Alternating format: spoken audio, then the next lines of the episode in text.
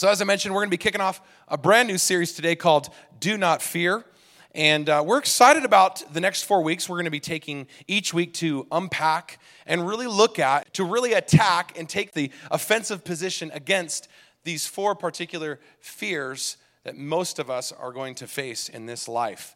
And so today, we're going to look at the fear of man, the fear of man. If you have your Bibles, you can open them to Psalms 34:10. I want to begin with our mission statement as a church. You've probably seen it on, on posted on some of our, our stuff online and as well as uh, our, our banners out there. But beginning in Psalms 34, verse 10, it says this in the NLT Be strong and courageous, all you who put your hope in the Lord.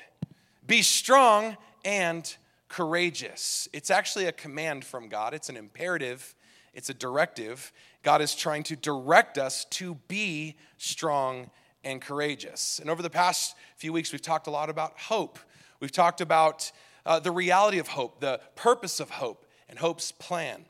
Today, we're going to discuss what it looks like to be a strong and courageous people. And I believe that God is raising up a courageous church, a people that are not bound by fear, but that are willing to be strong and courageous. If you have your Bibles, go with me to Matthew chapter 10, verses 16 through 31. We are going to have it on the screen for you. I'm going to be reading from the NKJV today. I'm going to break with the ESV just for this message, but um, I'm going to read from the New King James today because uh, I like the way it renders the phrase, do not fear.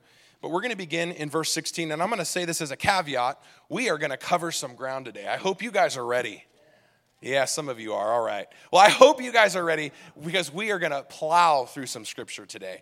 And I'm excited about it because I believe the Word of God is truth. The Word of God brings life and it illuminates the dark places of our life so that we can walk in light and walk in truth and know what God wants for us. Beginning in Matthew chapter 10, we're going to pick up right in the middle of Jesus' message to his disciples. So I want you to read this as if Jesus himself is talking to you.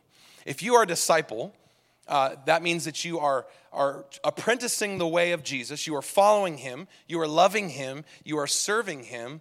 By the way, that is the mission of this church to equip and empower people to love and to follow and to serve Jesus courageously. Just, it's just the way we like to talk about discipleship. So if you are a disciple of Jesus in this room, that means that Jesus is writing this to you and he's speaking this to you. So I want you to pay attention to what he has to say. And uh, I'm going to read it and then we're going to go back and we're going to unpack it a little bit today. I'm going to, I'm going to preach verse by verse today, which is not something I always do, but it's something I felt like the Lord wanted me to do in this series. Beginning in verse 16 Behold, I send you out as sheep in the midst of wolves. Therefore, be wise as serpents and harmless as doves. But beware of men, for they will deliver you up to councils and scourge you in their synagogues. You will be brought before governors and kings for my sake, and as a testimony to them, and to the Gentiles.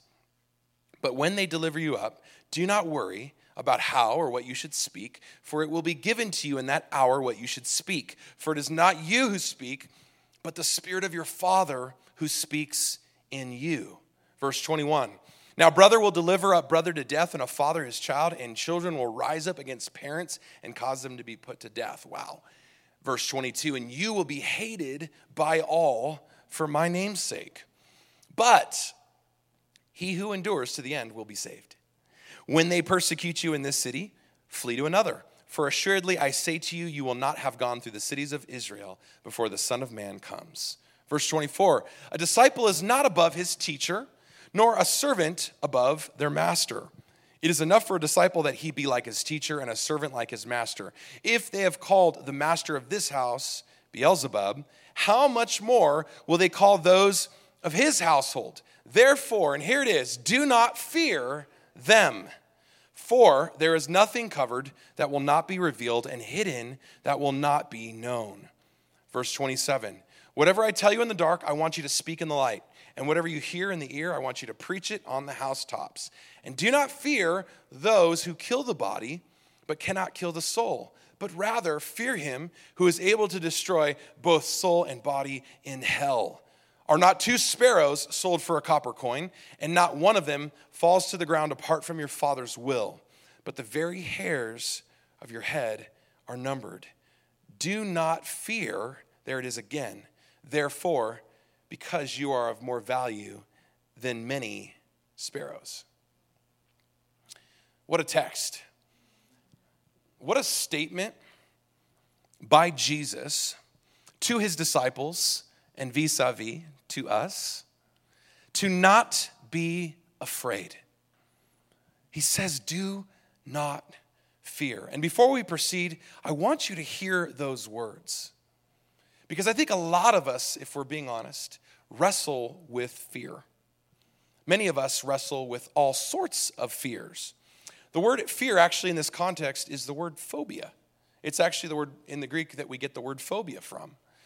And what it, what it actually is emphasizing is terror. It's things that terrify us, that cause us to freak out and worry and panic. And yet, in the midst of all that, Jesus steps in and he says, Do not fear. Do not be afraid. Do not worry. Do not be anxious. Don't freak out. Don't panic. I think if we're honest, much of our life is spent between those two poles not fearing, not being afraid, and then freaking out and panicking. What am I going to do? Some of you, when you log into your, your, your online banking and you look at the number in your checking statement, you freak out. You panic. What am I going to do? Maybe that's not some of you, maybe it's other things. But Jesus knows what we wrestle with. He knows what we struggle with, and he knows what his disciples are wrestling and struggling with. And he's in the middle of commissioning them to go out. What is he in the middle of commissioning them to go out to do? To actually minister, to lay hands on the sick, to preach good news, to help the poor, to basically do what we're called to do as the people of God. And he knows that when we do that, that there are going to be things, in particular fears that we're going to encounter and have to deal with. And I believe that the number one fear, and the one that we're going to talk about the most today, that we have to deal with and encounter is the fear of men or the fear of people. The word man in this context is anthropos in the Greek, which is also the word that we get the word anthropology from, the study of human beings. And so the idea and the emphasis is on the fear of people, the fear of humans, the fear of man. And so we want to unpack this a little bit. And to do so, I want us to notice a couple things. I already mentioned that he's speaking to his disciples. I already mentioned that Jesus is sending them out to do ministry. But what are the very first two things that he says to them in the midst of doing that? Be wise and beware. Be wise and beware. Listen to what it says in verse 16 Behold, I send you out as sheep in the midst of wolves. Therefore, be wise. Be wise as serpents and harmless, or some translations say innocent as doves. Verse 17, and beware of men. But be wise and beware. Be wise and beware. He's trying to direct our attention to proceed with caution, to be attentive and to lean in. Many of us, we take a backseat to fear and we just let fear rule our lives. We let the terror and the panic and the anxiety and the stuff that comes at us rule us so much so that we take a backseat position to it. And it's like, okay, well, we'll just kind of see how this pans out. But Jesus is actually wanting us to lean into it. He's saying, I want you to proceed with caution. I want your mind to be focused. I want your attention to be in tune with what the Holy Spirit, the Spirit of the Father, wants to say and do in and through you. And so he comes to us at the very beginning of this passage and he says, Be wise and beware, because guess what? You're going to be going into the lion's den. I'm sending you out as a sheep among the wolves, among those that want to devour and tear you apart. Now, I've got two Alaskan Malamutes, and uh, they are beautiful animals, but they have a little timber wolf in them. And every now and then I see a little bit of that wolf come out. And it freaks me out, actually. One of them got a little food aggressive once, and they were fighting, and my daughter got her hand in the mix and bit right in, all the way down to the bone. And they didn't mean to cause her any harm, but they just got a little wolf in them. And Jesus comes to us and he says, Listen, out there, you're going to encounter some wolves, and they're going to bite because their teeth are sharp. And wolves only like to do one thing tear you apart. Okay? And so Jesus says, Proceed with caution, be wise. Come on, don't be foolish. Be full of wisdom about it. And beware. Beware of the schemes of man. Beware of this, this fear of man thing that we're going we're going to discuss here. Proceed with caution, Jesus say, says. And I believe that as we, we proceed with caution through this passage, I want to direct our attention to what I'm calling snares or, or ways that the enemy likes to entrap us. And the first one, the very first snare that we have to overcome is the fear of man. Proverbs says it this way the fear of man, in 29, verse 25, the fear of man lays a snare, but whoever trusts in the Lord is safe. The fear of man is a trap, and it's designed to do one thing to ensnare you, to get you tripped up, and to cause you to become ensnared. And here's the deal Jesus doesn't want that for your life. He does not want that for your relationships. He doesn't want that for your dreams. He doesn't want that for your kids. Jesus wants you to be safe and free. He wants you to know a life of freedom. But how do we embrace that? How do we know that if obvious the obvious question, which is what happens when you're ensnared? What happens if you're if you're trapped? How do you get out of it? We're going to talk about that. Jesus wants you to know a life of freedom, and he wants you to know that snares are real, that wolves are real. So beware and be wise because the enemy, the Bible speaks about him as the one that, that likes to go around, prowling around like a lion, looking for whomever he can devour, likes to lay traps. He likes to lay traps. And one of the biggest traps that he likes to lay within our lives is fear. We see this also in 1 Samuel chapter 15 verse 24. It says Saul said to Samuel, I have sinned for I have transgressed the commandment of the Lord and your words because I feared the people and obeyed their voice. And so once again we see this fear of man, this this snare being presented in Saul's life. Saul was originally a king chosen and anointed by God. But because he feared man, because he got caught up worrying about what people think about him and how he should proceed and how he appeared in front of others, he began to, he began to, to actually listen to their counsel and not the voice of the Lord. And as a result, he sinned greatly and he transgressed, the Bible tells us, because of that fear. We know that as a result of Saul's fearing man, he ultimately lost his kingship. That snare ended up costing him the kingship. It ended up costing him what was God's original promise for his life. And that's really sad and tragic. And we also see this in, in others' lives throughout the scriptures. We see it in Peter's life. I love this passage in Galatians chapter 2, because this is after Jesus has ascended to, the, to, to heaven, has ascended to the Father, and he sent Peter and the disciples out to start churches and to preach good news and to make disciples. And then Paul comes along and confronts Peter on Peter's fear of man. Here it is chapter 2, verse 11 through 12. It's real quick. But when Cephas, which is Peter, came to Antioch, I, Paul, opposed him to his face. Wow, okay? Because he stood condemned. Wow. For before certain men came from James, there it is again, he was eating with the Gentiles, meaning he had no problem hanging out with non Jews. But when the men from James, the, the Jews came back, he drew back and he separated himself, fearing the circumcision party or the Jewish people. So even Peter got caught up in this. Even Peter got caught up in fearing man, even long after success in ministry, success in life.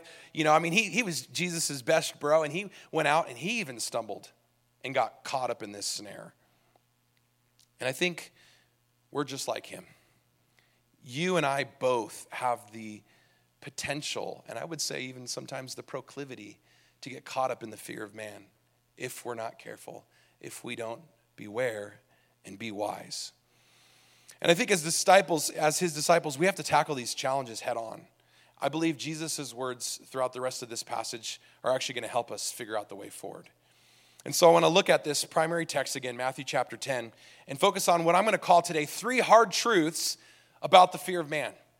Three hard truths about the fear of man that we have to learn to overcome. And here's the first one the first hard truth about the fear of man is that we don't want to be rejected. In other words, we want people to like us, and the root fear, the root snare that we're dealing with here is rejection.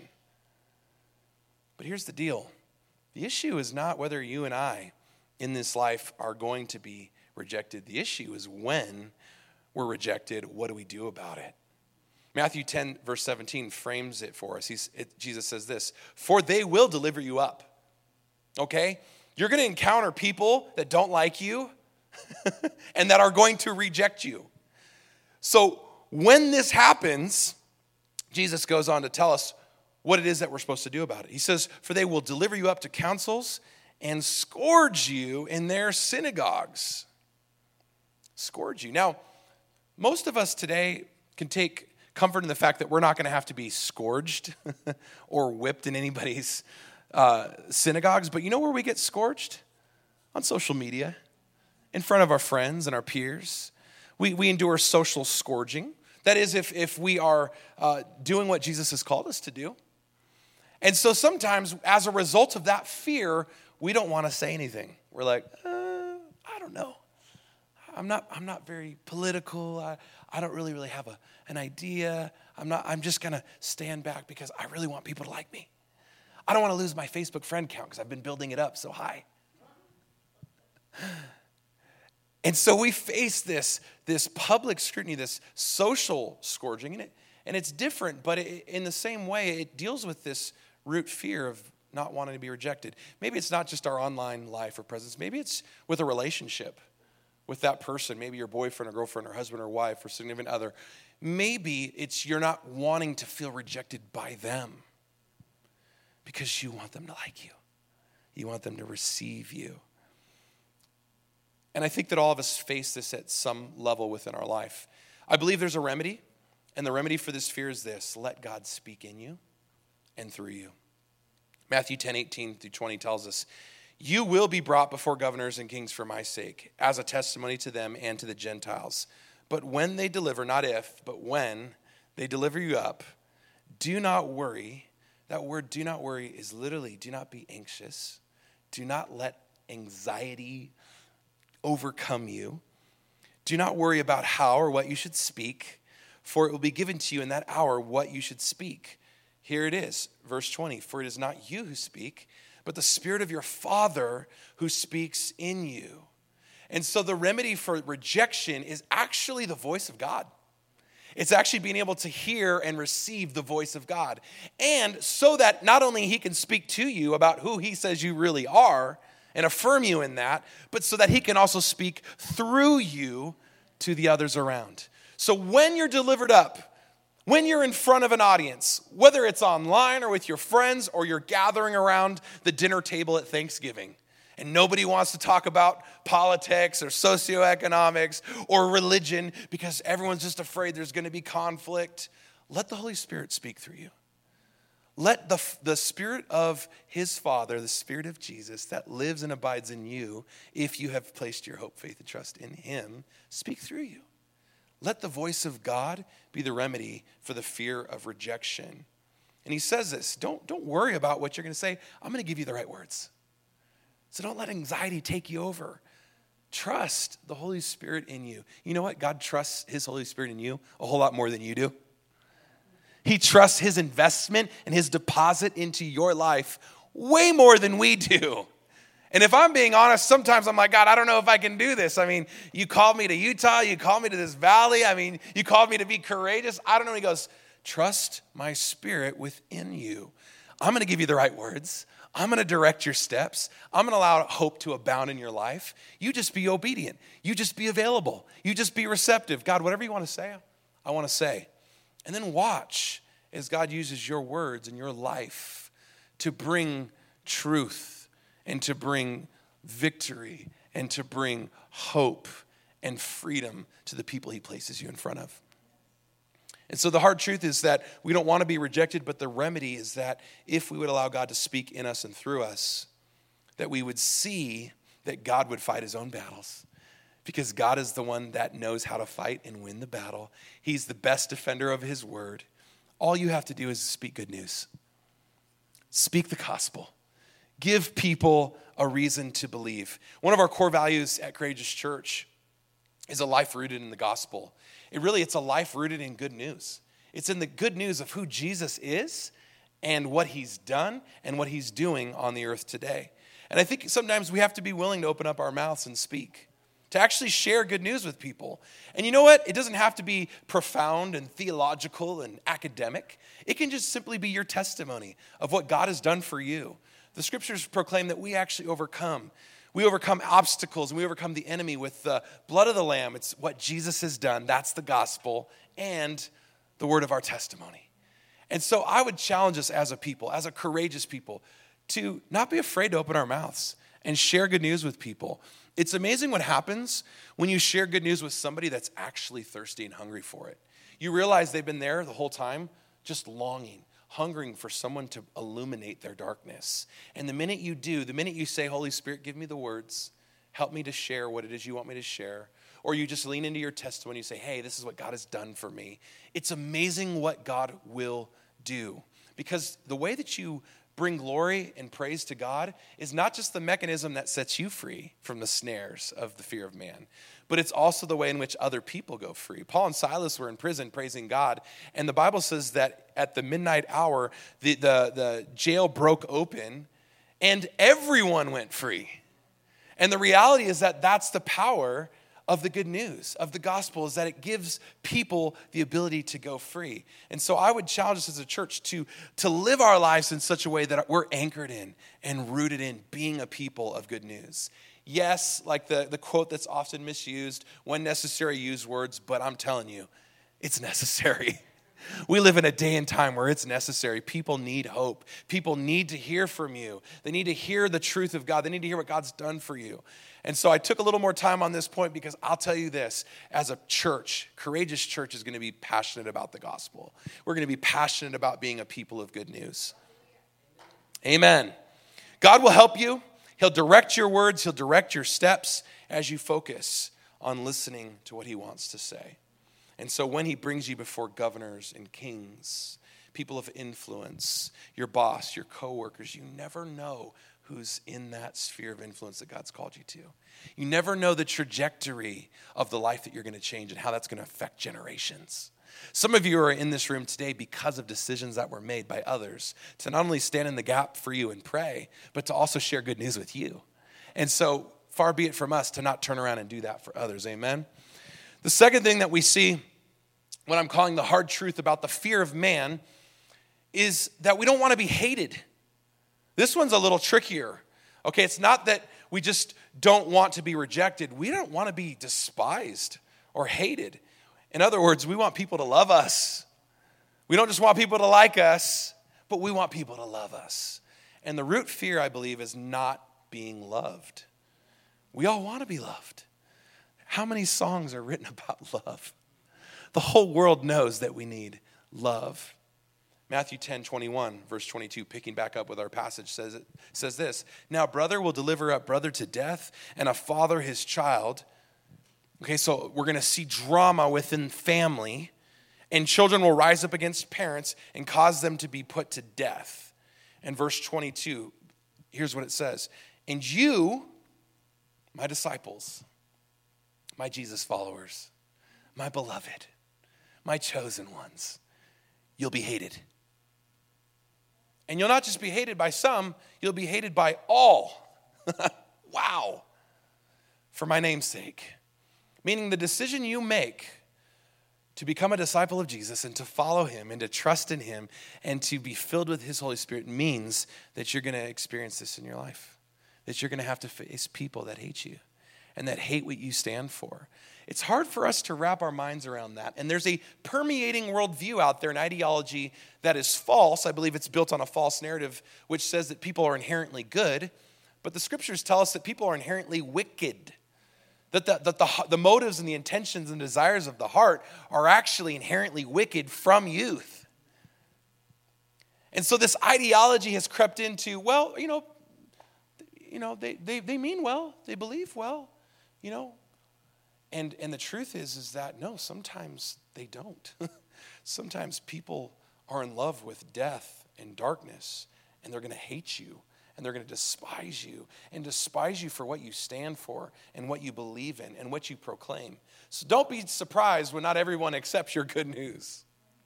And Jesus, the best teacher, the best leader, the best rabbi, the best CEO, the best small group leader, had towns in which people did not receive his good news. Jesus came to proclaim the reality of the kingdom. He said, Repent, for the kingdom of God is at hand. And he came announcing the good news to set captives free, to restore the sight to the blind, and to fulfill the mandate of Isaiah 61. But there were towns that he went into that he couldn't even do any major miracles in because of their lack of faith. And I would also say because they despised and rejected him. In fact, he goes into one town, and don't quote me on this, I think it was Capernaum, where they take him to the edge of a cliff to throw him off. So, who do we think we are that people aren't going to treat us the same way? Hopefully, no one's taken us to the top of the mountains to throw us off. But don't be surprised when people reject you and hate you and despise you. See, church, we got to overcome this fear because we, we want to be liked and we want to be loved. Oh, I just want to be loved. Not everybody's going to love you. Not everybody can love you. Not everybody's supposed to love you. The truth is, is that we have to be willing to stand in who we are in Christ, who are we becoming in Him, so that we can overcome this fear. The truth is, we're going to have conflict. We're going to see this play out in families. Some of you already have. Some of you come from families in which uh, you have, uh, have, have never seen anything functional in your life. Can I uh, get an amen? Okay. It's okay. We're all in this together. Nobody enters this life perfect. We all have dysfunction in our, in our legacy and in our gene pool somewhere, okay? Even you over intellectual types with your degrees, you still got some dysfunction in your life. Come on, let's be real. But the truth is, is that when, when we step into who Jesus wants us to become, sometimes there's going to be conflict. And usually it's with the people that we love the most. Why is that? Because we want to be loved in return. And so those people that we love the most, our family members and our cousins and our aunts and uncles and our brothers and our sisters and our moms and dads sometimes don't get it. Sometimes they can't see the forest for the trees. And even you standing as a testimony to good news means that it's an assault on something that they're clinging to, something that they've made a God, something that they've put on the throne of their life, something that they've propped up that they're now worshiping. That your good news and your gospel and your testimony and all of your encouragement is somehow actually shining a light on. And so as a result, people are going to hate you. And they're going to despise you, and there's going to be conflict. And Jesus shows this, and he tells the disciples, so don't wig out, don't freak out when you're hated by all for my name's sake. Do not fear when this happens. You see, if they hated Jesus, the truth is they're going to hate us. So, what's the remedy? Here's the remedy for the fear love well. Love well. If you want love, you have to give love. Why? Because there is no fear in love, and perfect love casts out all fear. Jesus actually takes it to the next level. Jesus ups the ante and he says, Bless those that persecute you, bless those that hate you. Whoa, whoa, whoa, Jesus, hold on, time out. I was with you until that part because that's hard, because that, that hurts. And that person that I really want to love me doesn't love me in return and has rejected me and despised me. And Jesus goes, Yeah, I know what that's like. Uh huh. Come on. Come with me. Bless them. And so I don't know what that looks like for you in your world. I remember years ago, my wife was working uh, for, uh, for a doctor, and uh, this doctor had done some things that were just, uh, just downright despicable and mean and, and, and hurtful. And my first reaction was like, man, I'm going to get that guy, you know, treating my wife like that. How, how dare he? And Jesus was like, bless him. And I was like, wait, no, no, no. What? That had to be the devil. Wasn't the devil. Bless him. I don't want to bless that guy. I mean, he's a doctor, he's got millions of dollars. What does he need blessing for? Bless him. And so I did. I found a small way to do that. And it was amazing how the situation changed. Amazing what favor entered into the picture. Amazing what happens when we actually do what Jesus tells us to do. It's like the words of life are there if we would just practice them and apply them in our life. It's amazing what God will do for you. Maybe your father hurt you, and I'm here to tell you today bless him. Maybe your mother abandoned you, bless her. Maybe somebody totally misunderstood you at work and did something nasty to you and actually sabotaged you, bless them. Bless those that persecute you. Because if you want love, you got to give love. See, the remedy for the fear of man and rejection and being hated by others is that we would learn to, in turn, not turn their own weapons upon them, but that we would bless them, that we would bless those that persecute us. We don't have to become monsters to defeat monsters. In fact, Jesus says, you know, he talks a lot about how to handle your enemies. And the truth is, when you learn how to handle your enemies, whether it's turning the other cheek or blessing those that persecute you, what you come to understand is they're not really your enemies. they're not really your enemies. The only enemies are the enemies that oppose the will of God, that oppose the expansion of the kingdom, that oppose what God's trying to do on the earth. But you know what? He says, I'm going to I'm going to make a, a table in the presence of those people. I'm going to show off. I'm going to fight the battle. You just stand still and watch the victory of the Lord. And so, for us as people dealing with people, we don't put skin on sin. We don't make our, our issue with flesh and blood. So, what's our response to flesh and blood, to family, to brothers and children, and, and those in our life that hate us? We love them. We love well. That's the remedy for the fear of man and fear of being hated. We learn to love well. And this is also a core value for us. And I've said it earlier that we would be a people that share life together as a loving family. Some of us have had great families, and for those of you that do, praise God. But many of us haven't.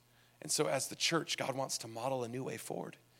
And that way forward is loving well, it's blessing those that, that hurt us and harm us and hate us. Whatever that is today, and whoever you have in your mind, do something for them. Just do something. Don't sit back and grumble and complain, and get on Facebook and rally against them. And don't, don't do that. Don't get caught up in that. Just do what Jesus says. Bless those that persecute you, bless those that hate you. The last hard truth that I want to talk about today about the fear of man is that we don't want to be judged. Oh, this one, this one's tough. In other words, we want the approval of man or of people. And I think there's an underlining root fear, and here it is that we don't want to be exposed. Jesus addresses this in a really shocking way. Picking back up at verse 24, he says, A disciple is not above his teacher, nor a servant above his master. It is enough for a disciple that he be like his teacher, okay? And a servant like his master. If they called the master the devil, how much more will they call those of this household? Therefore, do not fear them. Here it is For there is nothing covered that will not be revealed, and hidden that will not be known. The truth is, we don't want to be uncovered or exposed. That's the, that's the root concern we see with being judged that people will somehow find us out, that people will discover what really lies beneath the surface of our lives. That's why it's so much easier to say things like, Bro, don't judge me, right? Because I don't want to be exposed. I don't want to be called out. I don't want to be called to account. And so we say that, bro, sis, don't judge me. Come on now. Why are you judging me? Because ultimately, we don't want to be called out on our junk. We want to cover up, and we've been doing it since the garden. God's like, Where'd you go? Where, where you been? I hid. I covered up because I didn't want you to judge me. I didn't want you to see my stuff. God's like, Oh, I already see it. I already see it. We don't want to be exposed. We don't want people to know that we're not perfect. We don't want people to know that Pastor Jason doesn't have it all together. So we just dress up real nice. We put on a great front. And we say things like, Don't judge me. Come on, it's all good. Because we don't want to be uncovered. But Jesus says, There's nothing covered that will not be revealed. And there's nothing that's hidden that will not be known. But you see, instead of not wanting to be judged, we end up judging everybody else, don't we? Jesus says you end up focusing on the, the speck in your neighbor's eye rather than dealing with the plank coming out of yours. And so we become really good at it and really masterful at covering up our planks and then directing our attention to other people's minor specks. And I think there's a remedy for this fear, and it's this let God be the judge. Let God uncover what needs to be uncovered in your life and in the lives of others. Let Him reveal what needs to be hidden. I love the way Romans chapter 2, verses 1 through 2 says it. It says it this way in verse 1 So, do you think that you can judge those other people? You are wrong. You too are guilty of sin. You judge them, but you do the same things they do. So, when you judge them, you are actually condemning yourself. For God is the one who judges all who do such things, and we know that his judgment is right. Let God be the judge. Let him expose what needs to be exposed. You, your job is just to discern rightly, it's to focus on dealing with your own heart. And that's why Jesus would go on to say in Matthew 10, verse 27, whatever I say to you in the dark, in the dark places of your soul, in the darkness of what you think is hidden, bring it out into the light. Speak it out in the light. And what you hear, preach it on the housetops. There's nothing that's hidden that won't be revealed. There's nothing that's currently not known that will not be known. In other words, he wants us to get out of the dark and to come into the light, to let God expose what ensnares us so that we can actually find our freedom and our hope and our healing in Jesus. You know, the Bible says, confess your sins one to another, not so that you can be forgiven. God's already taken care of that part on the cross, but so that you can be healed. A lot of us, we want healing. We want God to do something for us that He actually says, I've already given you the answer to. And because of our unwillingness to expose and to bring out, into the, out of the darkness and into light, because of our hesitancy to do that, we walk around with pain, ensnared, tripped up, not free, but bound. And the life of freedom that He wants for us is just found on the other side of just coming into the light had somebody in my life that used to say, bringing the skeletons out of the closet and having them dance at the party. Isn't that good? Jesus says, Come into the light. Let God expose what's ensnaring you so that I can heal it. That's what God wants to do. He wants to bring freedom from the fear of man and from what ensnares us, from this desire to not be judged, to not be exposed. But we know that God's judgment is right we know that God is the best judge. He sees all the stuff that we think He doesn't see. Oh, He's got us already figured out. That's why in the garden, when He came to Adam and He said, Where have you been? What have you been doing? God didn't lose sight of Adam. He, he wasn't playing lost and found. He knew exactly where Adam was, but He was trying to help Adam figure out where Adam was. And I feel like He's trying to do that for some of us today. He's exposing things, maybe within your heart, even now as I speak. The Holy Spirit's bringing attention to things, maybe areas where you harbored resentment or where you har- harbored that fear of rejection, or maybe someone hurt you and hated you and you despised them. You didn't bless them, or maybe you didn't want to be judged or found out. And God's saying, No, no, no, no, no. My son, my daughter, would you come into the light? Would you be willing to let me uncover what needs to be uncovered so that you can be healed, so that you can go free? And here's the cool part free people help free people. God wants you to go free because He's already thinking about 10 people behind you that you're going to help bring freedom to. And your mess is going to become your message, and God's going to use it to bring hope and freedom and healing to others as you step out in faith, as you step out not being anxious for anything, not worrying, but being a person that overcomes that fear and says, you know what? I'm going to be courageous in this. Here's what God did for me I was bound and guess what? Now I'm free. I was lost and now I'm found. I was in darkness and now I'm in light because I was willing to get real with God. So, what's our response as a church? It's to not fear man. Verse 28 begins to wrap it up for us. And do not fear, Jesus says, those who kill the body but cannot kill the soul, meaning they don't have power over you.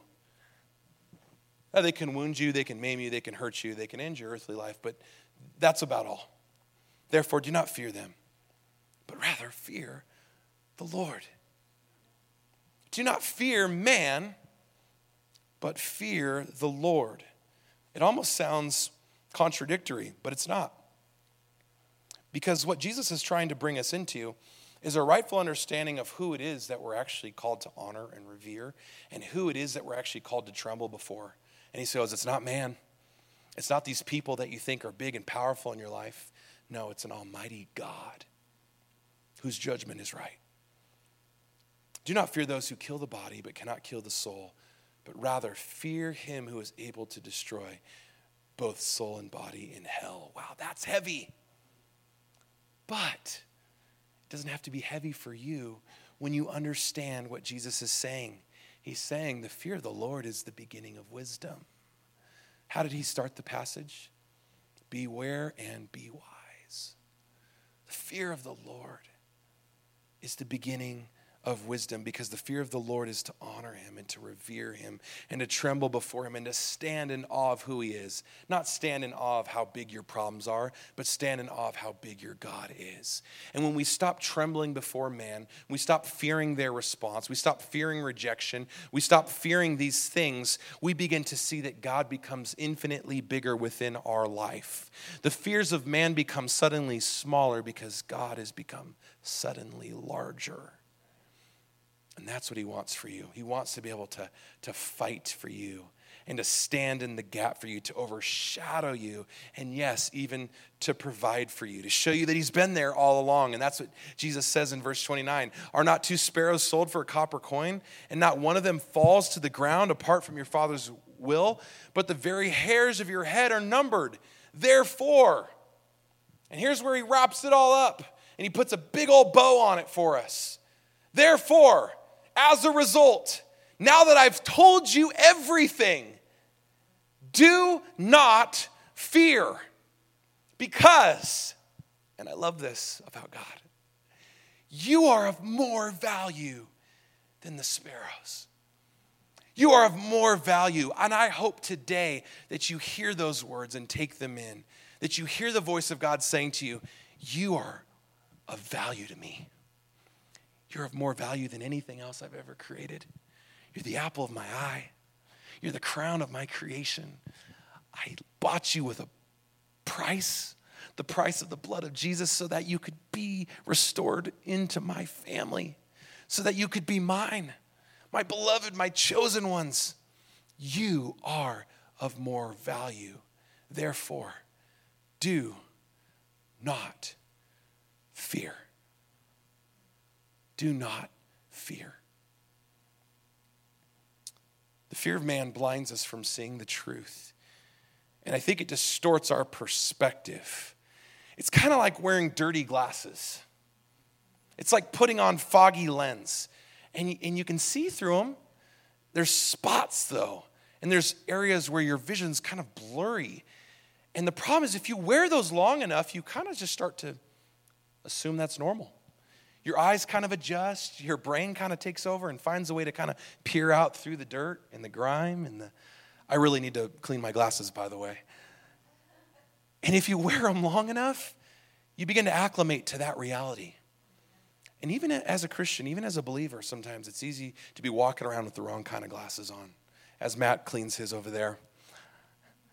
But God wants us to look through a clear lens, and the lens of His Word, the authority of His Word which brings clarity and it brings a new perspective.